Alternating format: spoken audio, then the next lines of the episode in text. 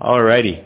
We are continuing with Muktzah Machmas Chisaron Kis, the concept that we introduced last week, which is about something which is Muktzah specifically because it is designated as valuable. That does not necessarily mean it's expensive. Excuse me. But what we're going to see today is exactly that question. What determines chisaron kis? What is the what are the parameters of chisaron kis? If you remember last week, and I could have put it on the Zohar sheet, but if you remember last week, we talked, we looked at a Rashi that said that if it is three things, right? One is kapti alaihu, that it's something you're you're adamant about, you're meticulous about, or and and or it is miachilo makom. It has a specific spot, which we said may or may not be that integral to the definition. And then lastly, we said eno mishtamish, uh, eno mishtamish, latashmish acher. I forgot the words that he used, but it's not used for something else. So those are the three things that Rashi had said. If you sort of rewind, that was on Daf Kuf Chav Gimel. And if you remember, we looked at the Gemara later on in Kuf Nun Hey or something like that, much later on, at the end of the Masechta, which basically said that even Rabbi Shimon agrees to that, right? So that's on the page 123, page 154, whatever it was. I forgot what page it was. It was like one of the last, the 156? 157 was the last, it was the very last page of, of, of Something like It was one of the last pages. Either way, so, um, so we had established those two Gemaras. There's another Gemara on Shabbos Daf Yud Tes. On the 19th page, which is really the 38th page, which is really the 36th page, because there's no real one or two page, fine. But if you look at this Gemara, you'll see an interesting, uh, perhaps connection, or perhaps disconnection. The Gemara tells us, Shemen shel badadin. Shemen shel badadin oil of an olive press. Like bad, I don't know if people know the, the word bad. Do we know that from something else? Yeah. What is it? Mechnesei bad Shabbos That's different. That's linen. This is like bad, like the the the press of the olives. I don't know how to. I don't know what other uh, example we have or context we have of that. But either way, it's the oil that comes from the olive press umachatzalos shalbadadin. And, you know, more important for us, the mats of the olive pressers. Right, so you have the olive itself, the olive oil itself, and then you have the actual apparatus, apparati of the olive press. Rav Asar, Rav says those are asar. What does that mean they're asar? They're mukta, right? It, it, it, it's always a little, you know, uh, you know, it's always a little um, elusive what the Gemara sometimes refers to when it just uses sort of a categorical the word usr. Sometimes it depends on context. You can see what the Gemara was talking about, what the Mishnah was talking about, that it's commenting on, and you can understand what the usr is. Here it does not mean that it's prohibited from the Torah. Oftentimes the word asur means there's a biblical prohibition, you can't do it. Here what it really means is that it, it's muktzah, it's asur midrabanan. Ushmol Shari, and Shmuel says it's okay. So why, if we were to put our own thinking caps on, why would Rav say that it's usher?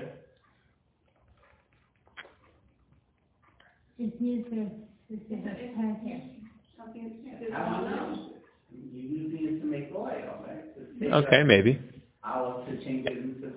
And therefore? It's a malacha. Okay, but we're not talking about doing the malacha, we're talking about moving the thing. What makes it mukta? Right? There always has to be a reason for something to become mixed. It doesn't just magically become mixed. There's got to be a reason, right? We've talked about a few different categories.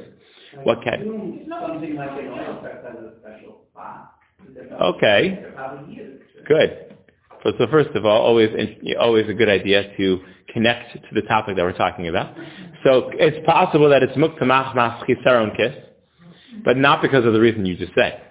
Most probably, you could say that this is a klisha malachto it is an item which is designated for a prohibited purpose, right? Which is what we've been, now it might also be, which is what we talked about last week and we might talk about next week, it might also be overlapping with the concepts of mukta machmas because oftentimes they are overlapping and if you ask some poskim, they have to be overlapping, right? So it depends.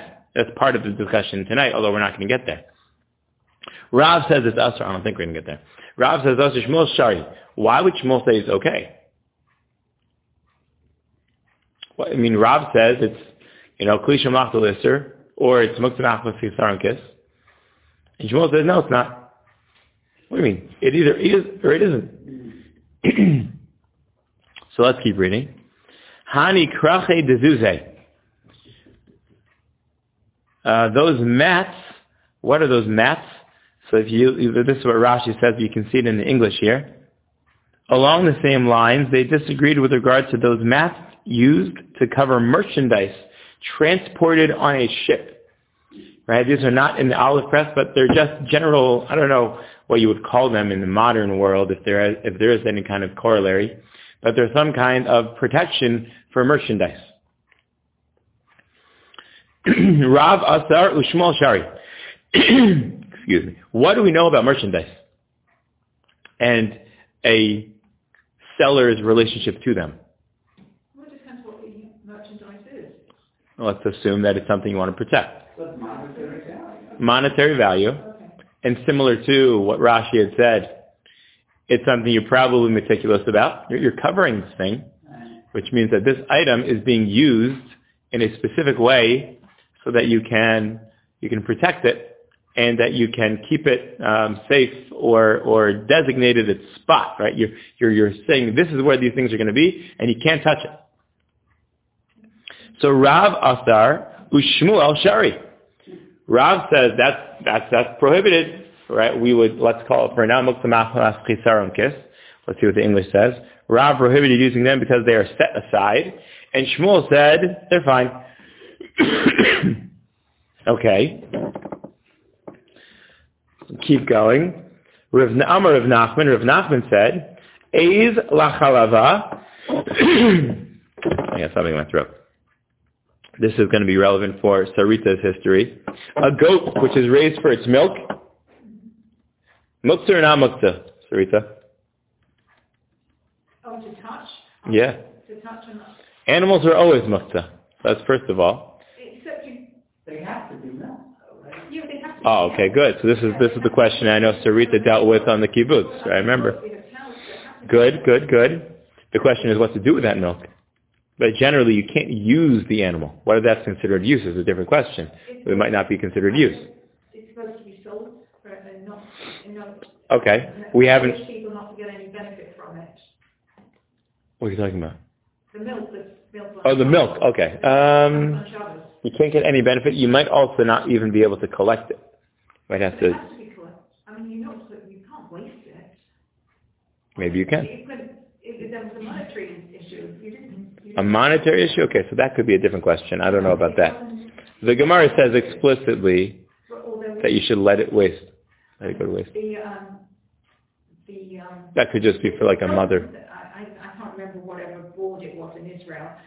Um, the, uh, uh, they, the- they said we should have Arab workers on Shabbat, but that was against the, um, you know, Mizrahi policy. Mhm. So they wouldn't have any Arabic workers to milk cows on Shabbos. We milked it ourselves. All right. It's an interesting shaylah. I don't know what rabbi uh, addressed it. They, got around it somehow. and- and Okay. Sounds And the milk went into Nuzla. sounds uh, complicated to me. Um, it probably was. so ez lachalava v'rachel legizasa v'tarnagolos l'veitzasa v'sor deridia v'tamre iska. These are all interesting examples. Tell me what's what's what's what's the common denominator? A goat raised for its milk, a ewe that is raised for shearing its wool. Well, I- why should that, about the wool be an issue on Shabbos? It shouldn't even be mentioned because you don't have to do anything to the youth that takes wool on Shabbos. Good. Let's keep reading. And a chicken raised for its egg, and an oxen used for plowing, all of which are designated designated for purposes other than eating, as well as dates used for commerce. In all of these, Rav prohibited using them for food. or slaughtering them even on a festival due to the prohibition of set aside, which is what we would call mukta. Mukta means, right, to be set aside. So, if I were to tell you what is the what is what is the reason for these things being mukta, literally they're being set aside. But why are they being set aside? What if you didn't say that they were set aside? Are they already assumed to be set aside? Is there something I had in mind before Shabbos to say, oh, these are set aside? Is there something natural about their identities which makes them set aside? That's our question. Irena, you have something? So when we say that something is set aside, like a sheep for wool or a chicken for eggs, why are they set aside? They're not using They're- those they're- Why would they be mukta? What category of mukta? So you don't necessarily need a, a category of mukta. If you were to come along and say, I hereby declare I'm not using my belt this Shabbos. I am setting it aside. Okay, well then fine. You just made your belt mukta. You can do that. But let's say you didn't say anything like that. If you didn't say anything like that, so then we've seen already that there are some categories that happen without your knowledge. Well, with your subconscious knowledge, I should say. Sticks and stones are already mukta. They're mukta because you're not going to use them. It is already embedded within a person's psyche that they're not using that thing on Shabbos. And therefore it's considered mukta. It's considered set aside already. And then we have things that are clearly not set aside. My fork, my spoon, my whatever. Right, those are klishim lachzul hetzers. Even if klishim lachzul hetzers would be fine. But those are things that are obviously set aside, that, that are set not aside, but set for my use. So those are clearly not mukta. Then we have other situations which we've been discussing. A an item which is set aside for something valuable, something of considerable worth, or more relevant for today, something of of concern that you don't want it to be used for other purposes. So here you could make a very interesting case that when you have a chicken for the eggs, not for food, when you have a uh, a sheep for its wool, not for food, when you have dates that you're going to be selling, what does it mean selling? That's literally your it's your livelihood. So there's no greater example of mukta machmas chisaron kis than that. That's your that's your merchandise. You're using that to make money. So you are literally losing money if those dates are eaten or they're moved. So that's what someone look at this Gemara and say, they are mukta machmas chisaron kis. These things cannot be touched because they are valuable. Not necessarily because they're so expensive, but they're valuable to you. You are meticulous about them. There's only one problem with that. And that's the continuation of the Gemara. What does the Gemara then say? Right, until now we've had two opinions, Rav and Shmuel. Rav and Shmuel always argue, by the way. They are Chavrusas. Chavrusas argue with us. They're supposed to argue. Not in an emotional, hostile way, in an intellectual, pursuit of truth way. So Rav Ushmuel, we always pass them, by the way, when it comes to um, Isurim, we usually pass them like Rav. And when it comes to Mammon, when it comes to money issues, we usually pass them like Shmuel. In this case, it happens to be that they're not arguing on their own. They are arguing based on somebody else's opinions. That's the next part of the Gemara. The Kamislagi, and they are arguing mislag. The word plag. Anyone know what the word plag means? Yeah, good. Good. It's the same word. What does the word plag mean? That's how we use it. The word plag hamincha literally is referring to half. You're splitting something. Because plag hamincha is the middle of the afternoon. So that's why, that's what plag is. What we call, you know, mincha, like regular Shabbos, that's the end of the afternoon already. Right? Plag is the middle. Not exactly the middle, but first, you know, for argument's sake, it's the middle. Um, and that's why we use that word plag. Similarly here, kamislagi, you see the word plag in there, that's referring to an argument. They are split. They're disagreeing. He says one thing, he says another thing. They're on either side of the plag, either side of the distinction, right? They're split. So that's what it means here. V'kamiflagi beplugta. That's just the verb and the noun form of the word plag. They are arguing or they are split about the split. They're arguing about the argument. Kamiflagi beplugta to Rebbe Yehuda and Rebbe Shimon. They're arguing over the same thing as Rebbe Yehuda and Rebbe Shimon. Who are Rebbe Yehuda and Rebbe Shimon? all the way originally. What is muktzah all about? Muktzah is all about what the default is and what are the exceptions. According to Rabbi Yehuda, everything is default muktzah until you say it's not, or until we assume it's not. And according to Rabbi Shimon, everything is default okay, unless we assume it's not. So that's the default. So here is a case of Rav and Shmuel disagreeing within the same terms as Rabbi Yehuda and Rabbi Shimon. In what way are these the same? Because both Rabbi Yehuda and Rabbi Shimon would look at this, both and Shmuel and Rabbi Yehuda and Rabbi Shimon would look at this, these cases of the chicken for eggs and the, uh, and the ewe for its, uh, for its, for its shearing and the goat for the milk, etc. They would look at these and say, well, these, they're on the fence. Let's be lenient. I'm Rabbi Shimon. Or let's be stringent if I'm Rabbi Yehuda. Because the default is, you know, err on the side of caution for Rabbi Yehuda. The default for Rabbi Shimon is err on the side of permissibility. So the default for Rabbi Shimon would say, these things are good, just like Shmuel says. Shmuel Shari, Shmuel says they're good. And, Rabbi, and Rav says, no, they're usher, like Rabbi Yehuda would say. Why, why is with the ewe and plowing um, with the ox even mentioned? Because those things are both obviously not so you can't cut you can't with an on Shabbos. So, But you could shech them. Well, let's say it's Yantif. okay, just including Yom too. So You could shech the animal and eat it. On Yantif, you're allowed to do that. Oh, and you could and you could shear the wool of the. No, you can't shear. That's not for eating. Why, why did it even mention? Why did Well, you could eat the ewe, can't you? I don't know if people want to. It's gamey, but you do eat ewes? I mean, that's I'm saying so. That's so. Then you should be allowed to eat it on Yantif. But we're saying you're not allowed to. That's to do with Talking shearing. about shearing wool. No, the sheep is designated for shearing. That doesn't mean you can't use it for something else. Uh, It can be used for milk too. Yeah, yeah. It could be used for a lot of things. But this is my my wool shearing ewe.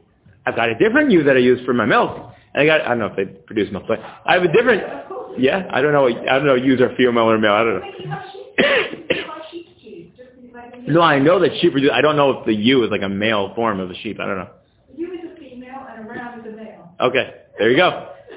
Good. So then, so then, so then, yeah. I can, this is my my milk making ewe, and this is my sh- my wool shearing ewe, and this is my shechting ewe. Says the Gemara, when it comes to the wool sheared ewe, you can't use it on yatif. You can't touch it on yatif. Why? Because it's designated for the process of shearing. Says Shmuel, I don't care about that.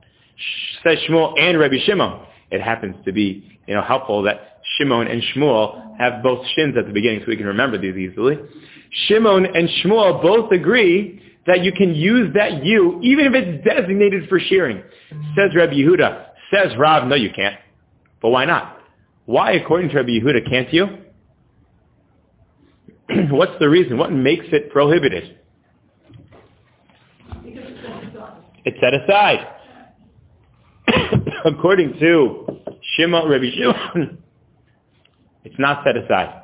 Why would it be set aside according to Rabbi Yehuda? Default is that it's set aside. What did we learn last week? what did we learn last week about the concept of mukta, machmas, chisaronkis, specifically the Gemara on Kuf Nun Zayin?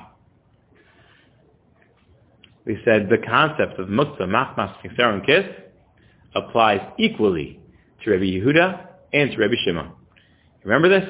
Last week we said even Rabbi Shimon, who holds that the default of muktzah is that it's not muktzah, even he agrees that muktzah machmas kis is definitely still muktzah. Even though you never even thought about it, even though you never designated it, even though you never set it aside. As Rashi tells us, it's valuable, it's set aside, it's not used for anything else, and therefore, that's considered muktzah machmas kis, even according to Rabbi Shimon. Now, how do we paskin? Rabbi Yehuda or Rabbi Shimon? You would think Rabbi Yehuda because we always talk about muktzah, but we actually pass like Rabbi Shimon.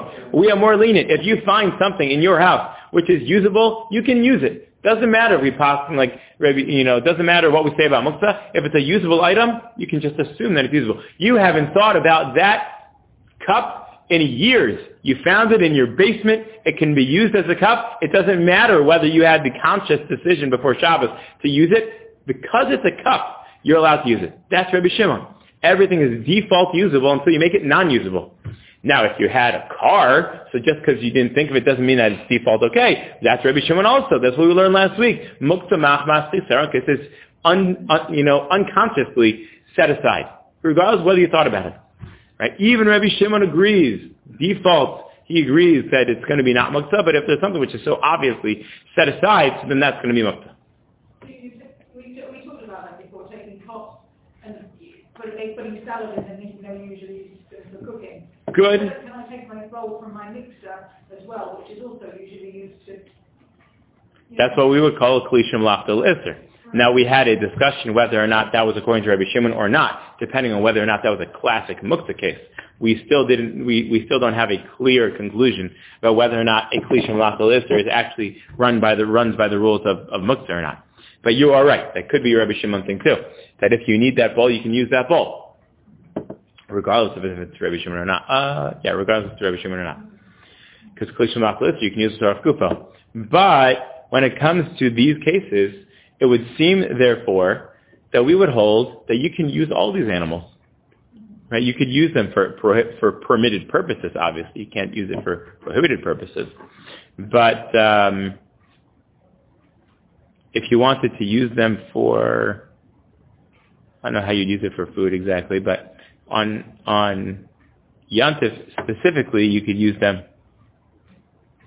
And back to the original examples, the olive oil and the mats of the olive presses and the protective mats of the merchandise, all of those are okay also. Even though Rav says they're after, they're set aside, they're used for something else, nonetheless, Ra- uh, Shmuel says it's okay, in line with Rabbi Shimon's opinion.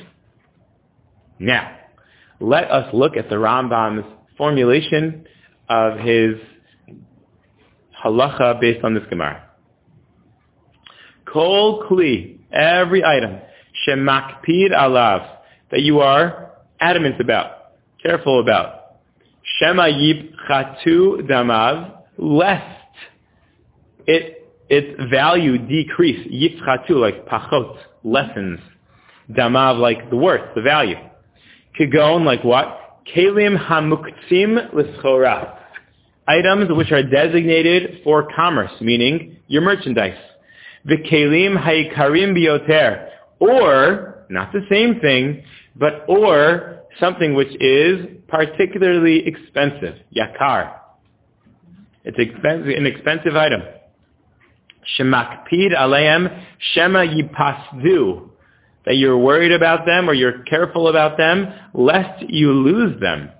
You don't want to lose your cell phone. You don't want to lose your computer, right? That's so expensive. So then those items, this is what we would call muksa machmas chisaron kis. These, these valuable items, asur l'tal talan. You are not allowed, you are prohibited from moving them, the Shabbos. Vizehu hanikra muksa machmas chisaron kis. These are the items which you would call set aside on behalf of or in consideration of because of the loss of money. Kigon, like what? Like we said last week, Masar Hagadov, Yatei Shal Machrish, V'sakin Shal Tavachin, V'cherb Shal Ushkafim, V'chiten HaCharashim, V'korna Shal Basamim, V'chayot Behem. You can look in the, uh, you can look in the translation on the back of the page. This category is referred to mukta, mukta less financial loss because included in this category are large, a large saw, like it's on the, in the Mishnah. The knife-like point of a plow, also in the Mishnah. A butcher's knife, which at least according to Tosfos is in the Gemara. And a leather worker's knife, a carpenter's plane, we talked about that also. A perfume maker's mortar, and the like. All of these items are considered muktamach mas and kiss, and you are not allowed to touch them on Shabbos. Why is that a mystery? Who do we pass them, like Rabbi Yehuda or Rabbi Shimon? We pass like Rabbi Shimon. According to the Gemara that we just looked at, Shabbos Daf Yud Tes Amid Beis, it said that merchandise items you can move. Right? We talked about the mats used to cover merchandise transported on a ship. Those are permitted according to Shmuel. And yet, the Ram and Shmuel we know pass like, Shimon, like Rabbi Shimon, mm-hmm. and yet the Rambam here is passing against Rabbi Shimon. So what gives? What is the difference between this Gemara? If we if we are going to assume like Rabbi Shimon. And if we are going to assume that Rabbi Shimon allows it, so then why is the Rambam saying that it's not allowed? That's our question. Any, any suggestions? Any suggestions how we can get ourselves out of this uh, predicament? How could the Rambam, Maimonides, the halachic decisive we know and love and trust, how could he go against Rabbi Shimon? The Okay, so Raina wants to say that maybe there's something subjective to it. that there are no decided, And therefore? they're more. Oh no, there's no difference between Sephardim and Ashkenazim in terms of Rabbi Shimon. We, everyone passes like Rabbi Shimon. No? Okay. Let's look at Rav Yosef Cairo. Who was Rav Yosef Cairo? You're talking Sahara. He wrote the Shulchan Aruch ultimately, but before he did that, he wrote something called the Beis Yosef. And before he did that, he wrote something called the Kesef Mishnah. Actually, didn't look at the Kesef Mishnah. Probably should have. The Kesef Mishnah is a commentary on the Rambam. The Beis Yosef is a commentary on the Torah, which is based on the Rambam. And the Shulchan Aruch is the sort of conclusions of Rav Yosef Cairo's understanding of all those things, oftentimes following in, in line with the Rambam. As we know, Rav Yosef Cairo based many of his conclusions on the Rambam's conclusions. So when we look at Rav Yosef Cairo and his uh, commentary on the Rambam, we are expecting him to uh, to really follow suit. So when he comes and and discusses this matter, he's trying to figure out what is the Rambam talking about, so that he can come to his own conclusion. It's a long piece, but we can get through it quickly, I think. Kol ha'kelim nitalim b'Shabbos. This is an exact quote from the Mishnah we did last week on Kuf Chav Gimel. All utensils can be moved on Shabbos. Chutz, except for mikelim shadim chas alehem, the items that, the, the utensils that a person is worried about. Chas, chas means like to care for. Like chas shalom type of thing. Yeah. That's what we did last week. Tenan, Rabbi Yossi Yomer kol kelim dal Shabbos chutz min ha-messer agad of yassi shamach harisha. Uperish Rashi. Rashi explained there. That's what that acronym means. Uperish Rashi. Mishum kapid alayhu umiyachid lehamakom. I think there's a vav in arguments, but. Three things as we started today's class with. Number one, you care about them. Number two, you set them aside, you designate a space for them. And number three, they are not able to be used for something else. Which is also what we quoted before. There you go, Raina was right, it's on 157. The very last page of the Masechta. Amrinan, Shezeh Nikra Muksa Machmas Chaysaron Kis, Va'afilu Rabbi Shimon Modeh Bey. Even Rabbi Shimon agrees to it. Ube Gemara, and on Kuf Chav Gimel Beis, Amar Abaye, Charva de Ushkati, V'sakina de ashkafta v'chatzina zinagri ki yas l'shem achri shadam Rashi charba de ushkafe sakin shel ras anin. Uh, which I think we said was the tanner's knife I don't remember. V'sakina de ashkafta sakin shel beis hamikulin shahakatzavim mekatzim ubastar right they chop they chop meat with it.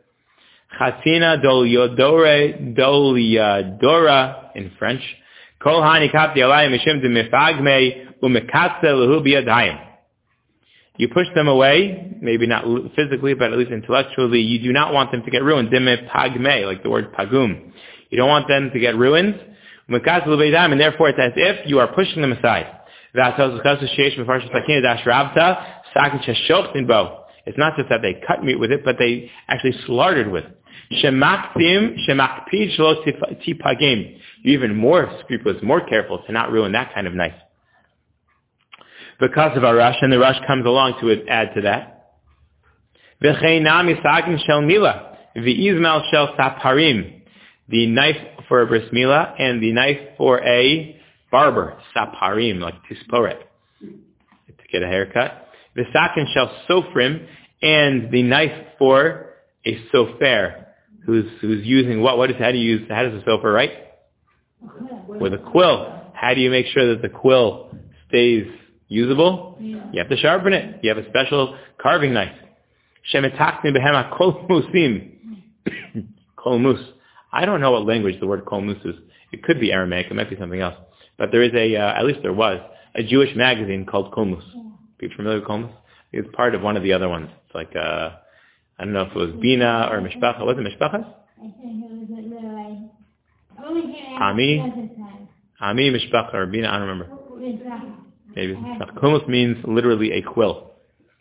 Oh, Um, yeah, yeah, I have the time. Only second. they finished it? They're not doing it anymore? Only at the time. That- Oh, really? Yeah.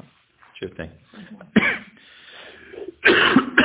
it was the session that was designated to like Torah discussion, which I like, as opposed to just a bunch of ads and then a couple of things mixed in, which is Mishpacha magazine. Anyway, um.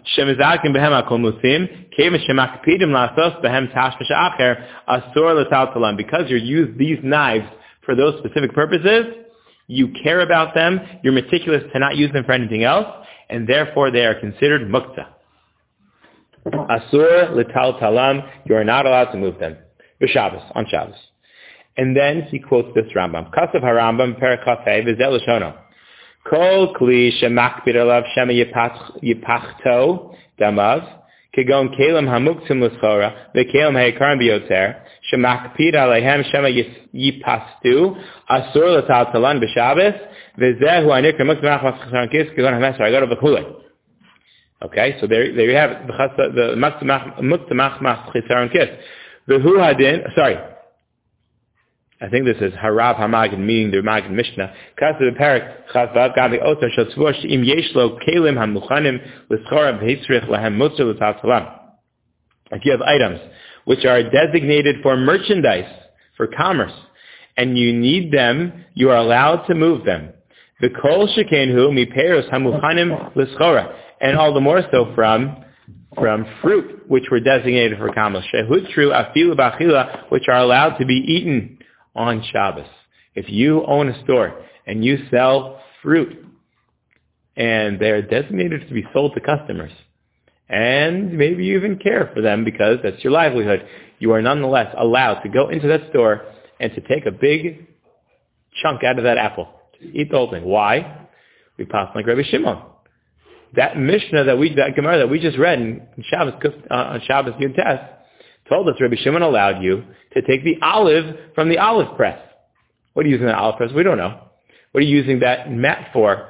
For your merchandise? It's for your merchandise. And nonetheless, that it was okay. V'chein mashma mikarche. That's the Gemara on Yud Tes. The Isa besof perik kama, which is the end of the first perik. Sof perik kama. One of those acronyms that uh, you just figure out. Ubesof Misha Hechshich, and also at the end of the parak called Misha Hechshich, Shabbos Kuf Nun Vav. V'gam leperish mash, le- leperish, lefarish masha katsav, atosvos sham perakama, mikol makom pshita luhu de Rabbi Shimon, it's obvious that according to Rabbi Shimon, afilu bekelim hamiyuchadim leiska, even for merchandise, which is designated for business, Leis lay mukta. You do not have any problem of mukta. It's designated to be sold. Is there any greater example of chisaron kiss than literally taking away from your inventory? So why is that okay? On Kuf Nun Zayin, we saw that Rabbi Shimon holds mukta machmas chisaron kiss is a real thing. If you have a valuable, a valuable item that you care about that you don't want to be lost, so that's mukta, even according to Rabbi Shimon. And all of a sudden over here, this is all implicitly being asked by the Beis Yosef. He doesn't say it in, in, in as much words, as many words, but this is what he means.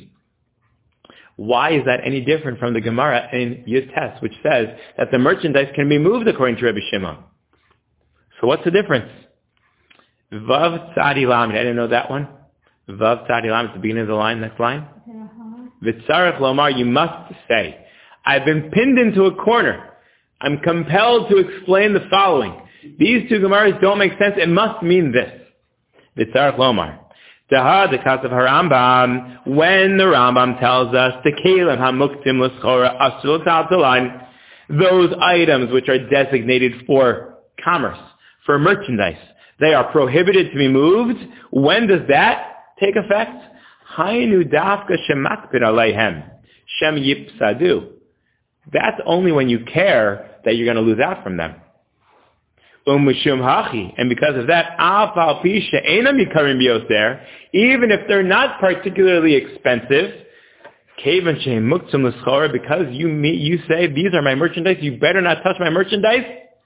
Because of that, because you're worried that you're going to lose out on them. Meaning your concern, your worry, your uh, your meticulous care for these things that's what causes them to be muktzah. The katani kai, gam l'schora, ha'im eino makbid aleihem, if they're merchandise, and yes, you're selling them, and yes, you hope to make money on them, but you don't really care so much. What's one apple? You know, what's it's a dollar. I don't know, probably less than that, depending how you buy it. But it, it's you know, it's a it's a few cents here and there. Okay, uh, do I want people to buy it instead? Yeah, I do, but it's not the end of the world. Some take the apple. So then, so then, even though they're merchandise, you're allowed to take the because kli, maschisar kis, yesh lizar shalol tatzlo afilu. That's actually a separate sentence, I think. Yeah, that's a separate topic. So what we find here is, it does not matter what the item is. It does not matter where the item is. It matters what you think of that item, which is very interesting. Let's say you have, let's call him Elon Musk. Let's say he was Jewish. I don't know. Any of the big rich guys Jewish? Bezos Jewish? Gates Jewish? There are plenty of very rich people that are Jewish. I'm just saying like huge, super rich people. Let's say they had an iPhone. Zuckerberg, there you go. That's an example. This sounds Jewish. Um, he's got an iPhone. He probably can buy tons of iPhones. Is his iPhone muktamach mas chisaron kis or not? At the time, that was important to him. Okay, it could very well be. It could be that it's got all his contacts on it. It's got all of its information on it. It could be that's the one that he's most recently used, and therefore it's particularly important for him to have that one. Let's say he's got a backup that's empty. So is that iPhone, if that's in my drawer, I'm not touching it on Shabbos because that's very valuable to me. It's cost me a lot of money. I care about that. But for Mark Zuckerberg, he's not using it anyway. What does he care if somebody else touches it, somebody else moves it, somebody else loses it potentially? So now we find that it doesn't matter what the product is. It doesn't matter where the product is. It could be sitting in the front window of your store. This could be the one that you're showcasing to everybody. Look what we have here at this store. But you don't really care if that one gets sold or not. That's the uh, the display one. It has to be discounted anyway. It's got a rip in the back. I don't know. You don't care if somebody takes that and you lose out on that on that on that uh, inventory. Doesn't matter where it is. It could be your most I don't know, most prized is the wrong word, but it could be one of your your best selling items. But if you got tons of it, so then it would not be muktzah machmas kids. You can you can imagine how this might get complicated. You know, is this something that I care about or not? I didn't think about it before Shabbos, but you, what you find here is that even Rabbi Shimon agrees that there is a subjective nature to muktzah that would be default muktzah, according to Rabbi Shimon, who holds that default is oh, it's never muktzah. But this is even subjectively considered muktzah. For one, for, for, for Mark Zuckerberg, it could be not muktzah according to Rabbi Shimon, and for me it would be muktzah. Rabbi Shimon holds that. The lenient default, all is okay, Rabbi Shimon would say that that's still muktzah. So that's the concept of muktzah mach at least according to the Rambam, according to how the Beis Yosef explains it, that muktzah mach mach has nothing to do with what the item is, it has nothing to do with where the item is, it has everything to do with what the person who takes it says. The person who has it, the person who is willing to give it up. I remember there was a uh, makolet in Yerushalayim run by a name by his name was Kobe.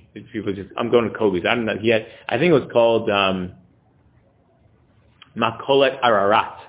I think. I don't know the name. Raina, good biblical trip. Yeah, where's Ararat? From the Teva. That's where the Teva landed. Har Ararat. Um, so anyways, the street was called Ararat that the Makola was on. It's right in, the, I don't know if anyone comes, if anyone's coming down from Shar Yaakov into the old city, so you go down that narrow, like descending path. So there's like a, Yeah, this part not really, but this is really the walking path, and uh, it's, it's very close quarters, and uh, you, you pass by it. It's like you pass by, it, but it's behind you. You wouldn't see the entrance. The entrance is behind you as you pass it. Um, it's right up, you know, from the Kotel Plaza going up to Shariah, coming down. It's right, basically in the middle, and um, so it's right there. And over there, that and that makolet, he allows guys to come in and take whatever they want on Shabbos. Very interesting. He, it's a, like honor system. Honor system. Come back after Shabbos, pay for what you took. So the point is, let's say that was a Jewish guy, and let's say he couldn't charge people for it. Could they go in and take the stuff? Well, that depends on the owner. Some owners are particular about, hey, you can't just take my stuff, and some are like, I want to be a nice Jew. You can come and take some water if you're, you know, it's a hot day in the old city, you know, which happens fairly often, right? So it depends on the owner. It literally depends on the owner. It doesn't depend on Rabbi Shimon, Rabbi Yehuda. Doesn't depend on what the item is. It depends entirely on the owner. It's all subjective, according to the Rambam, according to Beit Yosef understanding of the Rambam. Is there, is there um, possibly another way to understand this? Is there possibly another way to understand this based on what we said something like this last week? We asked the question last week, which was, when we say the concept, and this is going to be a cliffhanger, just like it was last week, when we say the concept of mukta machmas kisaron kis, is that only built upon the concept of klishim lachta le'isr, or can it also even apply to klishim lachta le'heter? If I have a napkin holder, or, great example, I actually saw today, I read today, in preparation for a future week, that there's a machlokas about kosher Pesach kalim. You've got your Pesach dishes in the pantry. And lo and behold, you're having a huge meal and you need another plate. It's Shabbos already. You didn't plan ahead. Can you go into your Pesach pantry and take that plate? How do we designate, how do we classify, categorize that plate? We said no. So uh, we're asking it now. We said no. Well, I'm saying, how do you categorize it first before we get to the conclusion?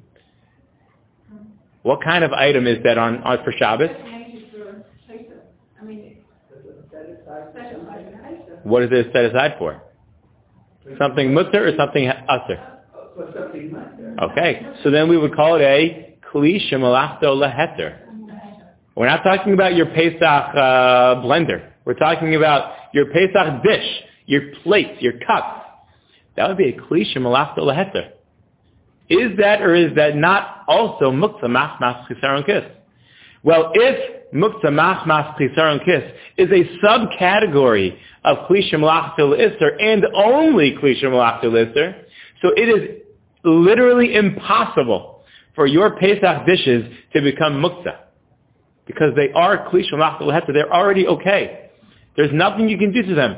As we saw in the Gemara in Kuf Chav Gimel, one Gemara follows the other, as if to say that they're, they're joined at the hip. The Mukta Machmas Chisaron Kis Mishnah that we looked at last week is explained by, or is, is uh, uh, elaborated upon, with the discussion of Klisham Lachel Isser.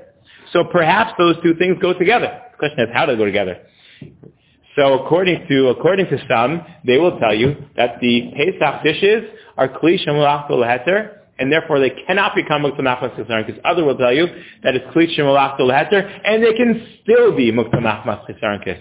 So when we look at the Rambam, and we say these pieces of merchandise are usher because you're not allowed to move them because Mukta Machmas Chisaron but then we say, wait a second, the Rambam, don't you see the Gemara on Yud Tes Amud Beis and Shabbos that says that your merchandise is still off limits?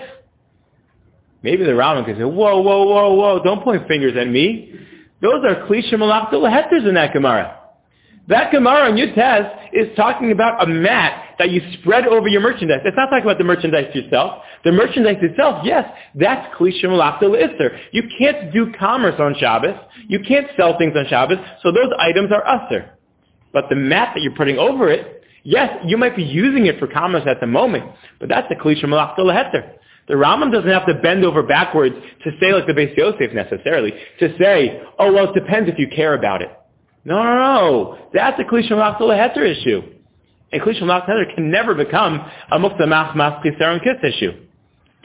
So on the one hand, what we have is the Beis Yosef who explains that Mukta Mach Mas Kisaron Kiss is entirely dictated by the individual. How much do you care about that item? Is it really something that you care somebody touches or not? And therefore, the definition of mukta machmas kiss is subjective. But if you come at this Rambam and you say, wait a second, maybe you can make a distinction between the Rambam case. I haven't seen anybody say this. This is only my own idea. I can imagine someone saying this, but, you know, it's possible that nobody. I wouldn't be surprised if no one says this, because maybe it's wrong. But one could say, the Rambam doesn't believe that mukta machmas kiss is subjective.